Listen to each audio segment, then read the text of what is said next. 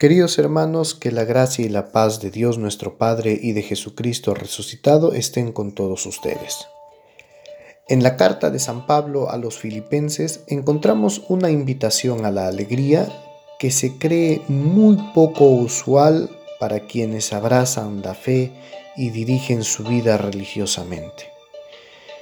Me refiero al versículo 4 del capítulo 4 que dice, Estén siempre alegres en el Señor.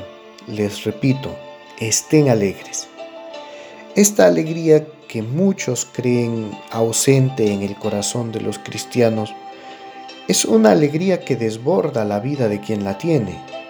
Es una alegría con sólidos fundamentos, capaz de resistir cualquier tormenta y contradicción.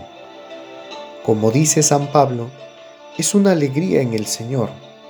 Es más, es una alegría que nace del Señor, que surge en la experiencia de la resurrección y tiene un matiz muy peculiar porque es un gozo en el que nuestras fuerzas no han intervenido y no han merecido tamaña recompensa.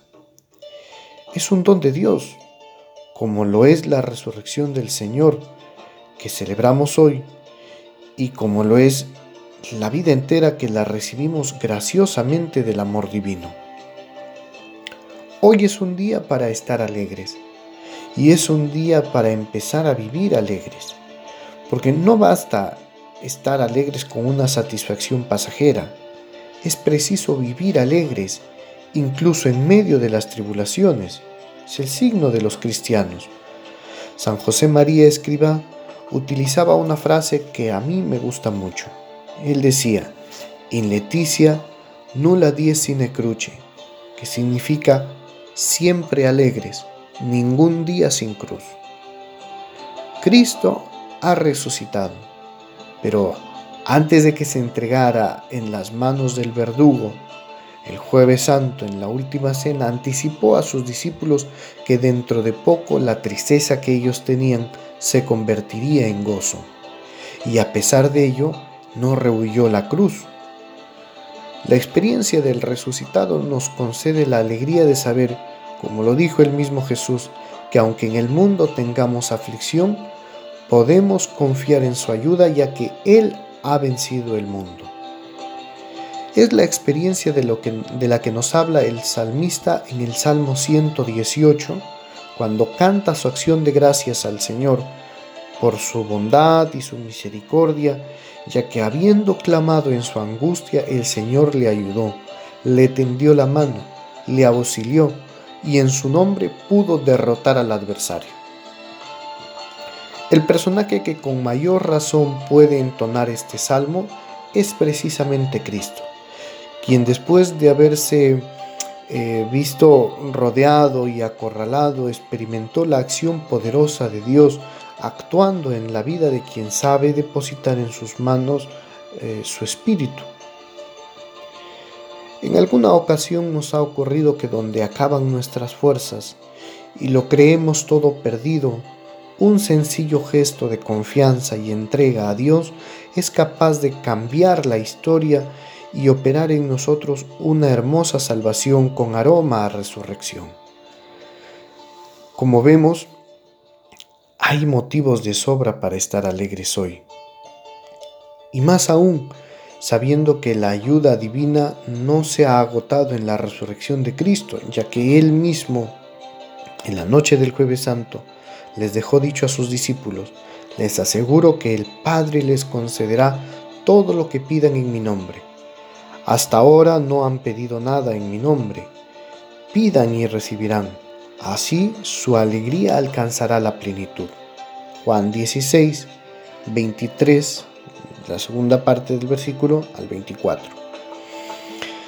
Así pues, hermanos, es preciso que hoy que iniciamos el tiempo pascual, celebrando la victoria de Cristo sobre la muerte, em, fijemos bien en nuestra mente y en nuestro corazón la confianza de acudir a Dios como hijos que frente al hambre y la necesidad piden a su Padre un mendrugo. Jesús nos ha desafiado tanto a Dios como a los hombres al decirnos que en tal circunstancia puede un padre dar una piedra al hijo que le pide pan? Roguémosle a Dios que jamás se aparte de nuestra conciencia la confianza filial que Cristo quiere que tengamos con Dios. Podemos decir incluso sin temor al equívoco que para eso murió y resucitó el Señor. El capítulo 20 del Evangelio de Juan, los versículos del 1 al 9, nos aporta uno de los textos que contienen la causa de la alegría cristiana que hemos comentado. El primer día de la semana, dice, antes de salir el sol, María Magdalena vino al sepulcro. Cuando vio que habían retirado la piedra que tapaba la entrada, regresó corriendo a donde estaban Simón Pedro y el otro discípulo a quien Jesús tanto amaba, creyendo que se habían robado el cuerpo del Señor. Les dio aviso a ellos, quienes fueron al sepulcro y tuvieron la experiencia de la tumba vacía. A veces nos ocurre, hermanos, que buscando a un Dios muerto y sepultado, nos hemos olvidado de que Él es un Dios de vivos y no de muertos, de que Él ha resucitado. Si la experiencia del mal, comentábamos ayer, nos debe llevar a una auténtica conversión, con mucha mayor razón nos debe transformar la vida, la experiencia de un Dios vivo y resucitado. Por eso San Pío de Pietrelcina exhortaba a orar con alegría y, no, a no cansar a Dios con nuestra tristeza. Y esto es muy claro porque donde está la vida no hay cabida para la, para la tristeza. Animémonos también nosotros a orar con alegría, con una sonrisa, con confianza, sabiendo que Dios que nos entregó a su Hijo para nuestra salvación nos dará por Él y con Él toda la gracia que necesitamos para ser felices. Concluyo repitiendo con San Pablo, estén siempre alegres en el Señor. Que la Virgen Santísima llene nuestros corazones con el gozo pascual.